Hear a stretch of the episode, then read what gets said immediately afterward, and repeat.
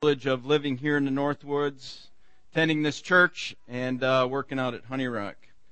And uh, ironically, this is the second year in a row that Pastor Niles asked me to uh, cover for him on the last Sunday of the year. And I was thinking of uh, having a Snickers bar in my pocket, and if anybody could remember what I talked about last year, throwing it out, but I forgot the Snicker bar. So you remember Sue Beth? What that Joshua be be strong and courageous. That's right. Candy bar coming to Sue Beth later. Well, today, um, as you can see in your bulletin, we're going to focus on Matthew 24 and 25, and preaching two chapters uh, from the book of Matthew in one sermon is not wise. So hopefully you don't have anything going until about 3:30 when the Packers start.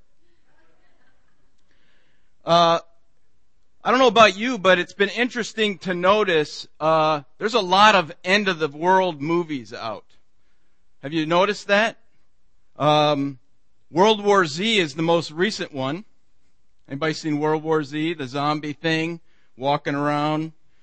Uh, Book of Eli, 2012, War of the Worlds, Armageddon. Uh, I did a search on the computer for end of world movies, and it's like whoosh, this big, huge, long list. One dude had the top 25. There's just a ton of end of the world movies. And what's interesting, if you look at them, every single one of them, there's some sort of destructive thing that's happening. It might be a meteor is heading towards the earth and going to crash the earth. Uh, Book of Eli, a bomb goes off and the, the world is basically destroyed, post-nuclear mess. Um, sickness, that's what uh, World War Z is all about. Some sort of plague comes and infects the whole earth. Everybody's dying. There's all this, this, this destructive end or process that happens, and every movie takes a different look at what it might be that would cause that.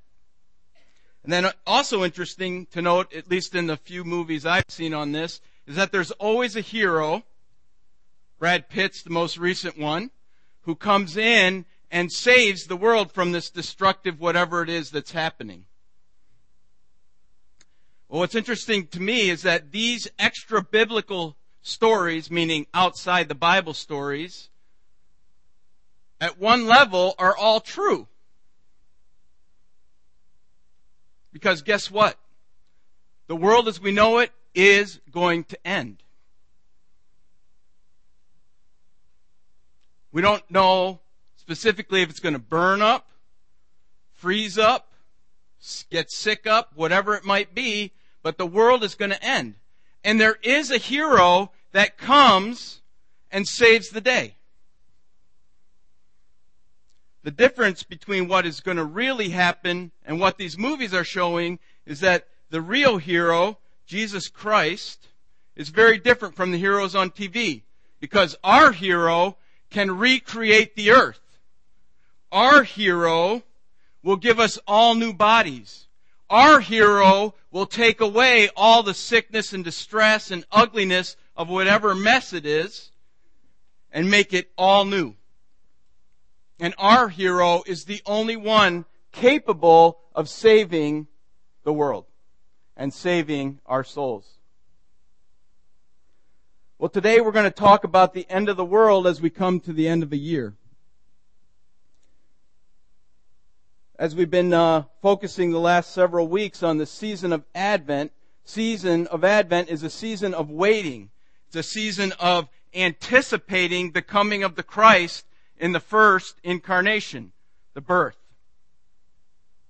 As we uh, talked about this over the last month, we've talked about the people who waited. We talked about Mary and Joseph, Zechariah and Elizabeth. We talked about Simeon. We talked about those who announced that the waiting was over.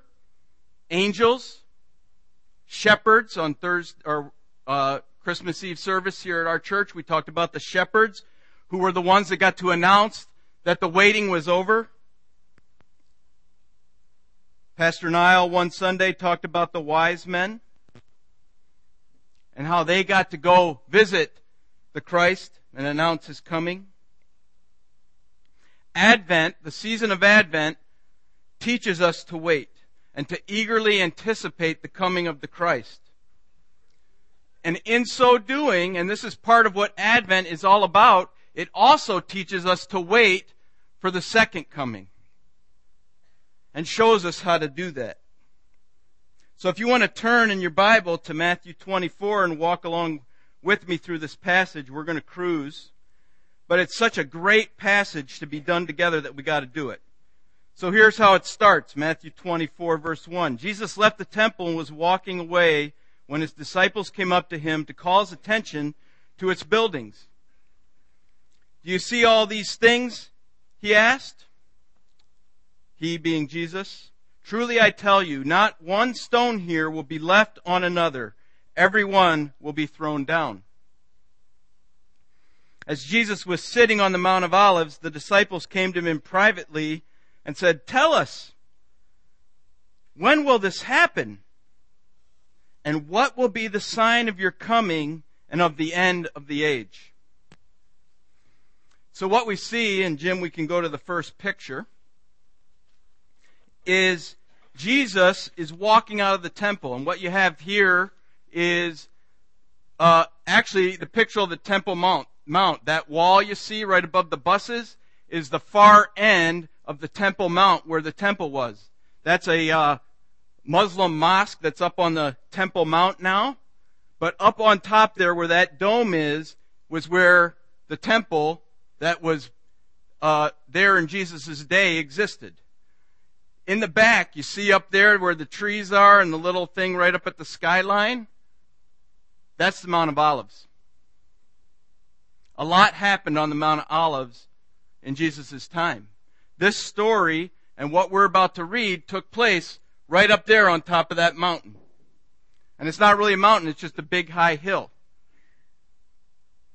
They're sitting up there and they're looking down at the temple. Next slide, Jim. This is what they see. This is the temple in Jesus' day. You have the same wall over here on the left where the brown roof is that we were just looking at. Then you have the big courtyard, and then right in the middle is the temple with that tall part in the middle of the holy is the Holy of Holies.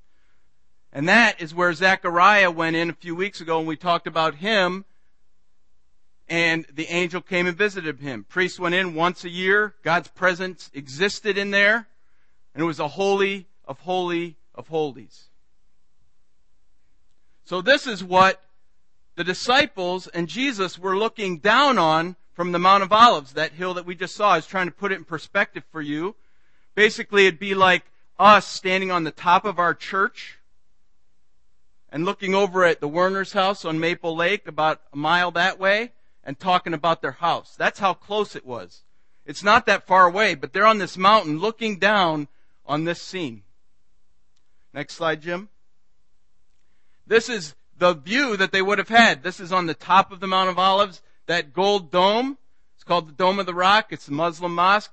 Right where that dome is, is where that temple, that Holy of Holies that we were just looking at was.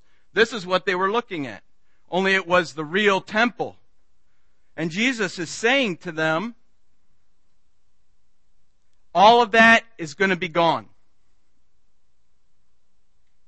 Well, of course, this causes a little bit of a reaction in the disciples, and they're saying, when? What does it mean? What's going to happen? How long? What do we do? Just a million questions start coming out as they think about this idea. I had another picture, but it wasn't very good. But when you walk around that wall right now, there's big, huge piles of massive pieces of the stones of the temples. In 20 or in 70 AD, the Romans came, or they were actually here already, and they took and they destroyed that Holy of Holies and everything that was on the top of the Temple Mount, and they just pushed it over the rock wall, and now it just sits in big, huge piles of rubble all along that wall. It's gone. In 70 AD, about 30 some years after this story, the Romans destroyed the temple. But what's interesting to me is that Jesus uses this story, or this, uh, this picture of the temple being destroyed to make a much bigger point. And that's what we're going to see as we move through. Next slide, Jim. The context, this is called the Olivet Discourse because Jesus is teaching it on the Mount of Olives. It is the last significant teaching of Jesus to his disciples before the crucifixion. So you see here in this verse, it says they were sitting privately. So it's just the disciples and Jesus up on top of the Mount of Olives, and they were talking about what Jesus said earlier that day when he said, all this is going to be gone. They go, what did you mean? What was all that that happened back there? What are you talking about? While they're sitting there looking at the temple and putting at it. So we see two questions here that the disciples ask, but there's two others that get answered in the next two chapters. Let's uh, look at these questions. The first question, what will be the sign of your return? What will be the sign that this is all going to happen? That's the second question that they ask. The first question is, when will this happen?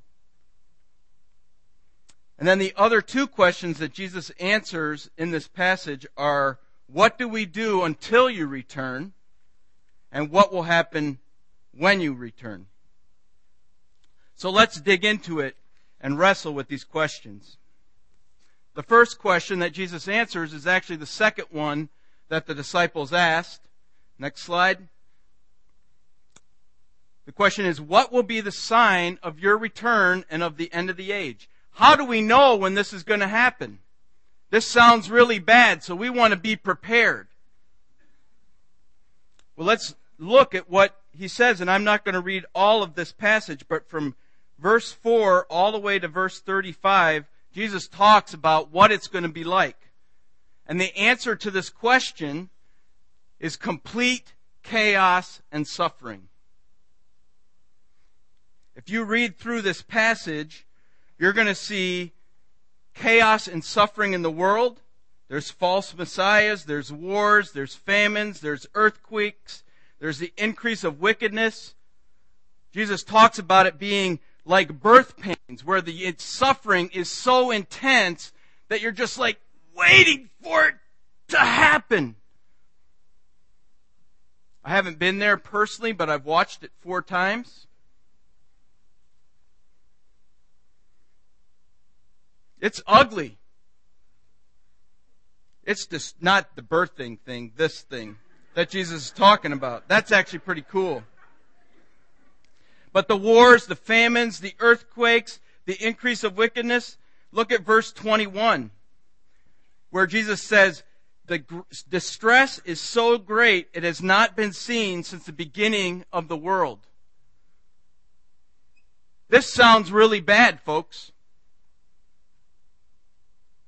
In verse 22, Jesus says, if those days had not been cut short, no one would survive. It's a mess. This is the sign that Jesus is coming back, is that the world is going to be in complete chaos and there's going to be suffering untold everywhere. It sounds pretty ugly to me. I always smile at the debate that you can hear every once in a while. The world is getting better or is the world getting worse? If you look at this passage, for Christ to come back, the world has to get worse. And I don't know about you, but just having TV that can show me every country in the whole wide world and every disaster within minutes of it happening, be that tidal waves that sweep through and knock out 100,000 people, earthquakes, blow up nuclear power plants, starving people, governments that are so corrupt that they're taking all the food that's being brought in for the people in their country and hoarding it. Millions of babies being aborted. Kids being shot up in schools. I don't need to go on. There's a lot of ugly stuff going on right now. Is it the worst it's going to get? Is as bad as it's going to get? I don't know.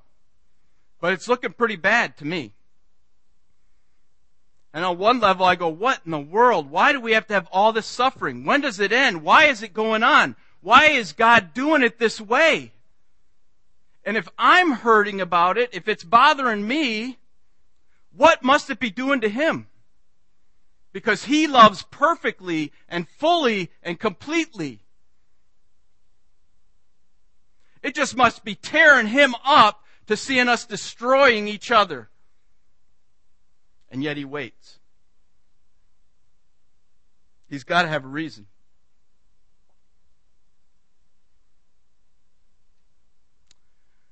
when we were in Israel a few uh, a few weeks ago, it was actually uh, first couple weeks of November. Uh, many of you know Jackie, my wife, fell and broke her arm, and it was one of those things where I could tell that her arm was broken the second I walked up to her because it had a little U shape in it. It's not supposed to do that. So here we are in Israel we were in this park way off and we got a little ride in a gator back to the parking lot. We ended up at uh, emergency room place. They took an x-ray, said it's broken, put a little splint on, said you got to go to the hospital, see an orthopedic person. We went, rode a taxi cab for another 30, 40 minutes to a hospital. Went into the hospital. Most of the folks spoke English, at least enough for us to be able to get through the hospital. We got into the room where the doctor Saw her arm, saw the x rays. The doctor didn't speak English at all. Didn't say anything hardly to us at all. He just grabbed this big, huge needle and put some stuff in it and then just stuck it in her wrist where it was broken and was just shooting it up. She's going, Oh, what are you doing? I look at the nurse and I say, What's he doing? Figuring he's putting in, you know, stuff to make it not hurt, which is what he was doing. And then he grabs her wrist without much warning and he just starts pulling on it and bringing it back into line. And my wife is screaming. Worse than I've ever seen after four kids. And I'm hearing this crunching sound in her wrist. It is pure pain. I'm literally on top of her, holding her down, legs, arms. And you want to say, stop. But you can't. Because you believe, I believed, that that pain, as great as it was, was necessary for the good that was coming on the other side of it, which is a straight arm. So I'm not in God's mind, and I don't pretend to be in God's mind at all. But I look at the pain of the world and I wonder why is God waiting? And there must be a reason. There must be a reason. I suspect it's for the good, the great and amazing good that's coming on the other side of this thing. Which let's look at verse 29 immediately after the distress of those days and all the mess. The sun will be darkened and the moon will not give its light. The stars will fall from the sky and the heavenly bodies will be shaken. At that time, the sign of the Son of Man will appear in the sky and all the peoples of earth will mourn. They will see the Son of Man coming on the clouds of heaven with power and great glory. And he will send his angels with a loud trumpet call, and they will gather his elect from the four winds, from one end of the heavens to the other. So the key verse of this section is right here. This pain, this complete chaos, this unending suffering, it ends because Christ returns. And in that moment, all of his people are gathered together from every corner and you're united with him.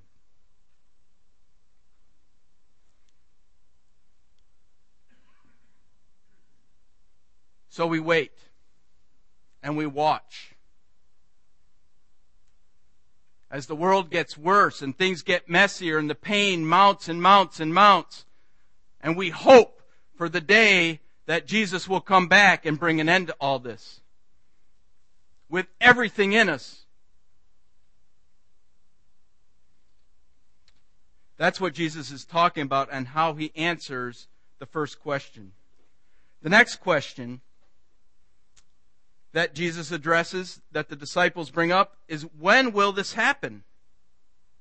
Well, the answer we see in verse 36, 42, and 44 in the next two paragraphs of this section, where Jesus says, But about that day and hour no one knows, not even the angels in heaven, nor the Son, but only the Father. So when will his return happen? No one knows. No one knows. There's no year, there's no date, there's no time given. Jesus says, I don't even know. Only the Father knows when it's time. I don't know if any of you uh, noticed, but about a week ago, Harold Camping died. Anybody know who Harold Camping is? About six, seven, eight hands.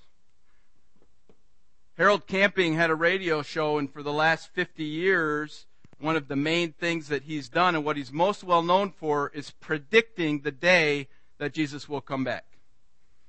His most recent prediction was May 21st, 2011. And all of you might remember that. They actually bought bulletin board, you know, billboards and had it all over the place. And uh, I think even here at church we were kind of joking about, well, we'll see y'all in heaven next week, and uh oh, we're here. What happened? A week later. This guy spent his life doing mathematical calculations based on scripture and all kinds of other stuff, trying to predict the day. And he predicted four or five different ones, I believe. And after the May 21st one, which passed, he said, Oh, I was wrong. It's actually in October. And October came and went too.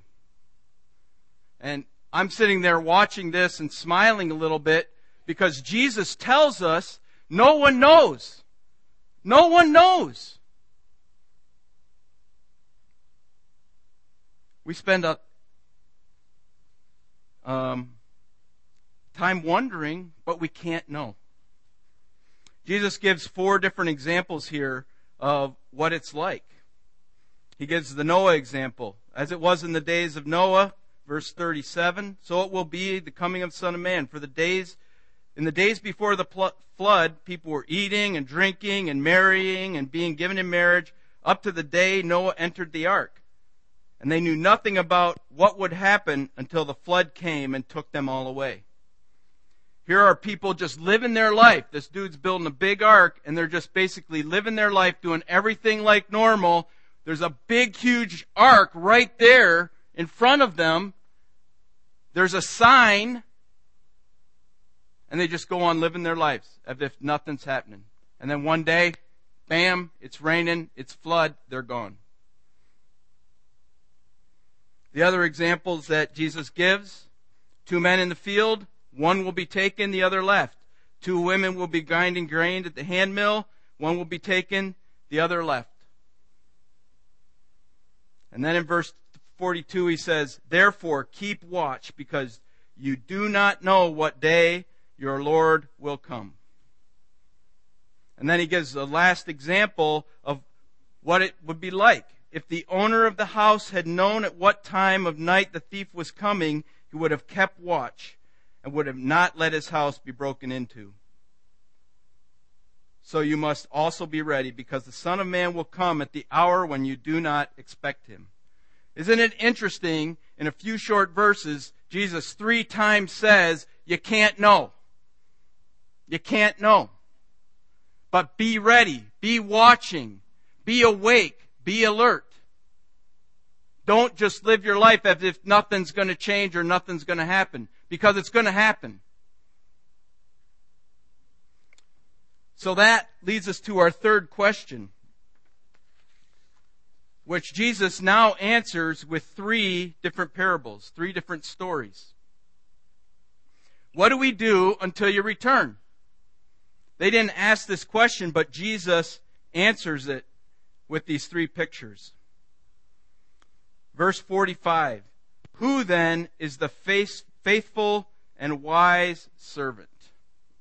In a sense, this question sets us up for the three stories that follow. Who is faithful in the midst of this chaos and destruction while we wait? While we look for this to end, for it to come, for Jesus to come. The first story is a faithful servant.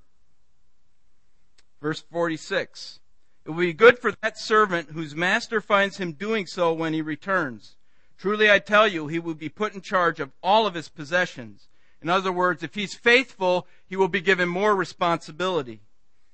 But suppose that servant is wicked and says to himself, My master is staying away a long time. And then he begins to beat his fellow servants and to eat and drink with drunkards. The master of that servant will come on a day when he does not expect him and an hour when he is not aware of. He will cut him to pieces and assign him to a place with the hypocrites where there'll be weeping and gnashing of teeth. So we have a servant. And the story Jesus gives is that servant doing his duty, being responsible, fulfilling the charge that he's given, which in this story is to care for the other servants in the household and make sure they are fed. Verse 45. Or the wicked servant who gets impatient, quits looking, and just starts taking advantage of the wealth and partying his life away. So, what do we do until Jesus returns? The first answer Jesus gives us is to fulfill our duties and responsibilities. The next story, parable of ten virgins, back in that day, when a man was engaged to a woman, that meant they're going to get married. And that man would go back to his parents' house and would build a room or an addition on the house. And when that room and addition was finished, then the groom would grab all his friends and all his family and in the middle of the night would go to where his bride was, the home of his bride, and would grab the bride and bring her back to his house. And all of her family would come and there'd be a big celebration. But it happened at night. And it was this secret kind of fun adventure thing going through the town in the dark. So this story of the ten virgins is about a bridesmaid waiting. And there's ten of them. And while they're waiting, five of them go out with their lamps and with a lot of oil because they don't know how long it's going to be. So they're prepared. Five others just go out with their lamps and they're waiting and their oil gets used up. And the groom hasn't come.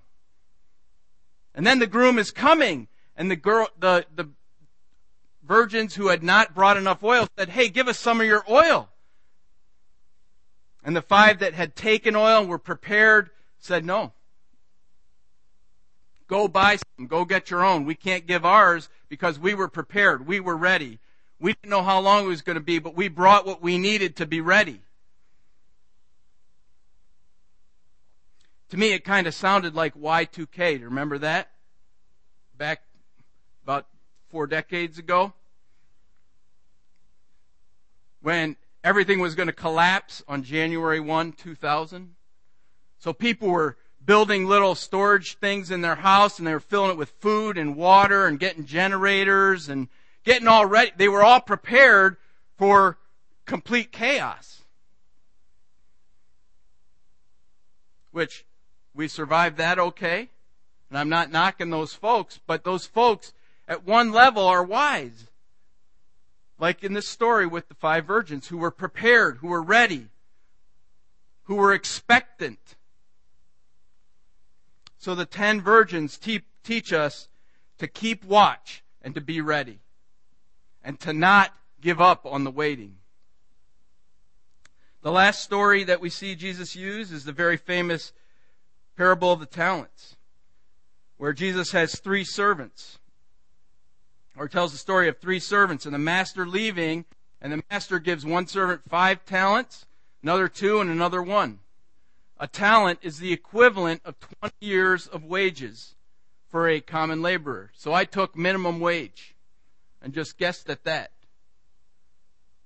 So minimum wage, 15,000 ish a year, times 20 years, $300,000. So the guy with five talents got $1.5 million equivalent. The person that got two talents got $600,000. And the one talent dude didn't get very much. He only got $300,000. Think we could uh, do something with 300,000 bucks? Well, we know the story. The five talent guy reinvested his and came back and had earned five talents more. The guy with two talents went out, invested his, used it, came back with two talents more. And the one talent guy went and buried it because he was afraid.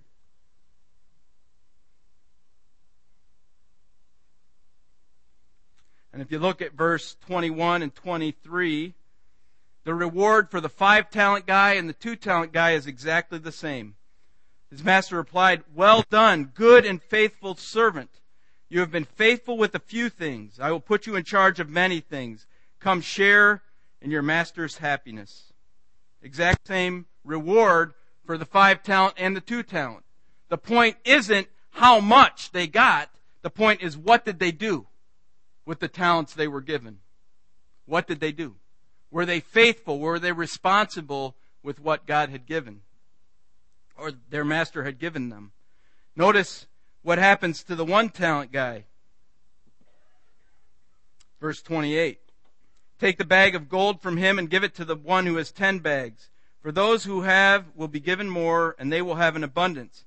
As for those who do not have, even what they have will be taken from them. And throw that worthless servant outside into the darkness where there will be weeping and gnashing of teeth. That's pretty brutal the one talent guy is thrown out to weeping and gnashing of teeth. Picture of hell. So what we see, what do we do until Christ returns? In the midst of all this suffering and chaos and destruction, what's the call that Christ is putting on us? To be faithful to be faithful in discharging the responsibilities He gave us.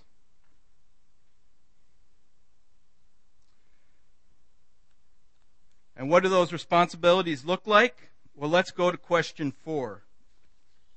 And the last part of this passage, Olivet Discourse, this Sermon on the Mount 2, if you will, same exact mount as the first Sermon on the Mount, Mount of Olives. Jesus working with his disciples he ends this section with the story of the sheep and the goats, which again is somewhat familiar to us, but often we look at this story outside of the context of it, what it is.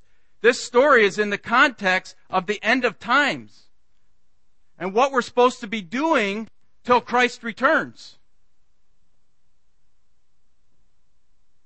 So in this story, it talks about um, I'll just read it. Verse 31. When the Son of Man comes in his glory and all his angels with him, he will sit on his glorious throne. All the nations will be gathered before him, and he will separate people from one another as the shepherd separates the sheep from the goats. He will put the sheep on his right and the goats on his left. So there's a sorting that goes on here. Sheep and goats are separated. And notice the reward. The king will say to those on his right, Come, you who are blessed by my Father, take your inheritance, the kingdom prepared for you since the creation of the world. For I was hungry, and you gave me something to eat. I was thirsty, you gave me something to drink.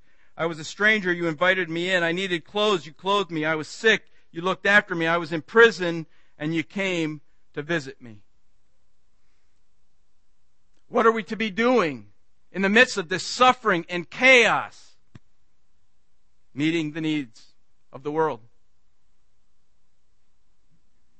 Meeting the needs of the world, meeting the needs of the suffering, meeting, walking into the mess with hope.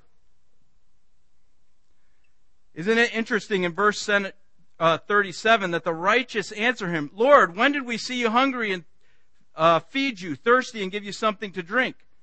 They're not even aware that they're serving the Lord and doing it. It's kind of like they're just doing it out of who they are in their transformed being. They're caring for the poor and the hungry and the thirsty. And then verse 40, where Jesus says, Truly I tell you, whatever you did for one of the least of these, my brothers and sisters of mine, you did for me.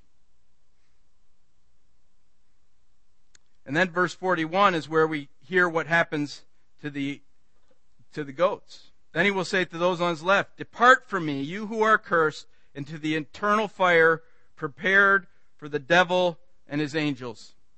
For I was hungry and thirsty and all the same things, but you didn't do anything. What's interesting to me, and I don't know about you, but in studying this passage and thinking about the end times, we always hear about the end times and the judgment and going before the throne and the Lamb's Book of Life and our names are in it. And I don't know where I got this, but when I was a little kid, somehow I remember or I was under the understanding that God knew all of my sins. And then when I got before the throne, it's going to be, here's the list of your sins, Rob. Just big, huge, long list and it scared me to death. I'm thinking, that doesn't sound like going to heaven is much fun when the first thing you get confronted with is your whole life of sins, every thought, every word, every deed. What this story teaches us about the judgment and that whole time of judging is it's not about the sins. He's looking at our lives to decide how great is the reward. How great is the award he's going to give us? The five talent guy got five more and was given more responsibility. The two talent guy given got two more, given more responsibility. It's about the reward. And we're re- rewarded for what we did during this time of suffering and chaos and destruction. Were we faithful? Were we fulfilling our duties? Were we living a generous and hospitable life?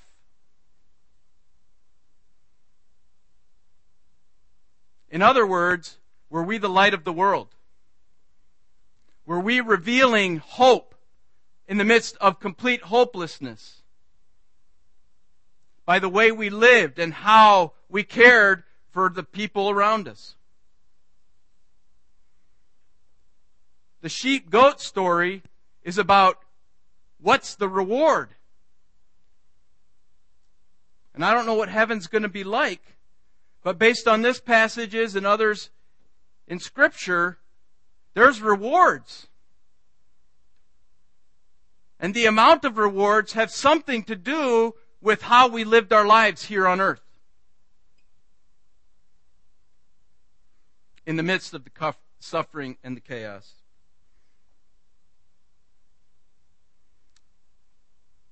Uh, every summer at Honey Rock, uh, we have about 80 college students that come and are counselors.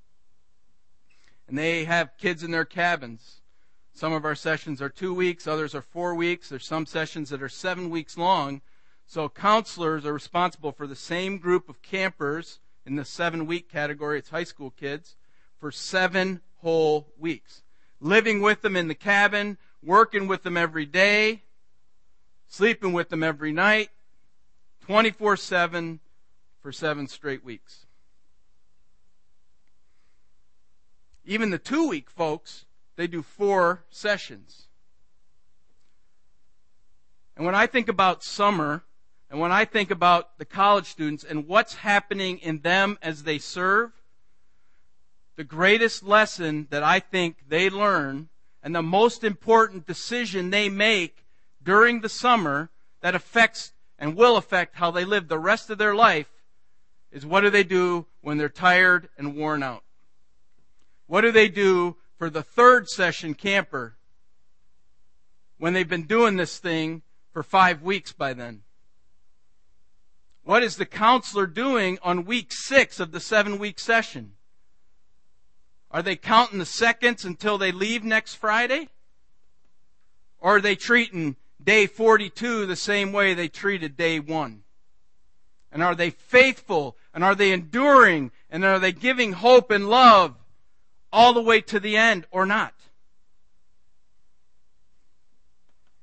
Perseverance. Want a whole nother sermon? Just look at the word perseverance and endurance in Scripture in the New Testament. It's everywhere. It's one of the most highly valued character qualities of a transformed life. Someone that can endure hardship with hope and bring hope to the world in the midst of hardship. Does the last camper get the same investment and energy and love as the first? If our college students can leave Honey Rock with a mindset of perseverance and endurance and bringing hope in the midst of tiredness and destruction and a messed up world, then Honey Rock's accomplished its purpose in their life. So, last slide, Jim. The final word. How you wait matters. How we wait for the second coming of the Lord matters. This annual process of Advent, where we re wait for the coming of the Messiah on Christmas Day, and reorient ourselves around the fact that Jesus comes. He comes. And He came. And He's here with us and in us. And He's going to come again. And all the suffering and pain and mess is going to vanish. Advent is about that. And as we launch into 2014, it's my hope and prayer and challenge for us this year that we would be faithful and enduring. That the generosity and the service, the giving that we so focus on for 25 days in December every year would be our way of life every day. Last night, uh, watched the news on NBC, and there was a guy uh, on there that they were highlighting. The last story of the news show is always, you know, somebody that's doing something good. And it was a 80 some year old guy who has been a bell ringer for the Salvation Army in Denver for 60 years. 60 years. A retired corporate executive who started way back he has big, huge Swiss cowbell from his grandpa. And he's out there ringing it. And guess what? Guess who's with him now? All of his grown adult kids and all of his grandkids. There's like 30 people standing around one red kettle singing and praying and having a blast, being encouragement to the world. And they said that this group raises about $15,000 a year in their kettle. He's been doing it for 60 years. Oh, that that would be our lives. That Christmas wouldn't just be a 25 day season of caring and giving and generosity and service, but it'd be our lives all the time. Because that's what we're called to do while we wait. And while we hope for the return of Christ. Let's pray. Thank you, Jesus, for this picture. And though I don't like some of it, and the chaos, and the pain, and the suffering, and the confusion, and the mess, I know, Father, that you've given it to us for a purpose. And I pray that we would be faithful, faithful, faithful in the midst of it all. That the world might see that you are alive and well, and that there is hope Pray this in Jesus' name. Amen. Yeah, let's sing the last song. There's no Sunday school today, by the way.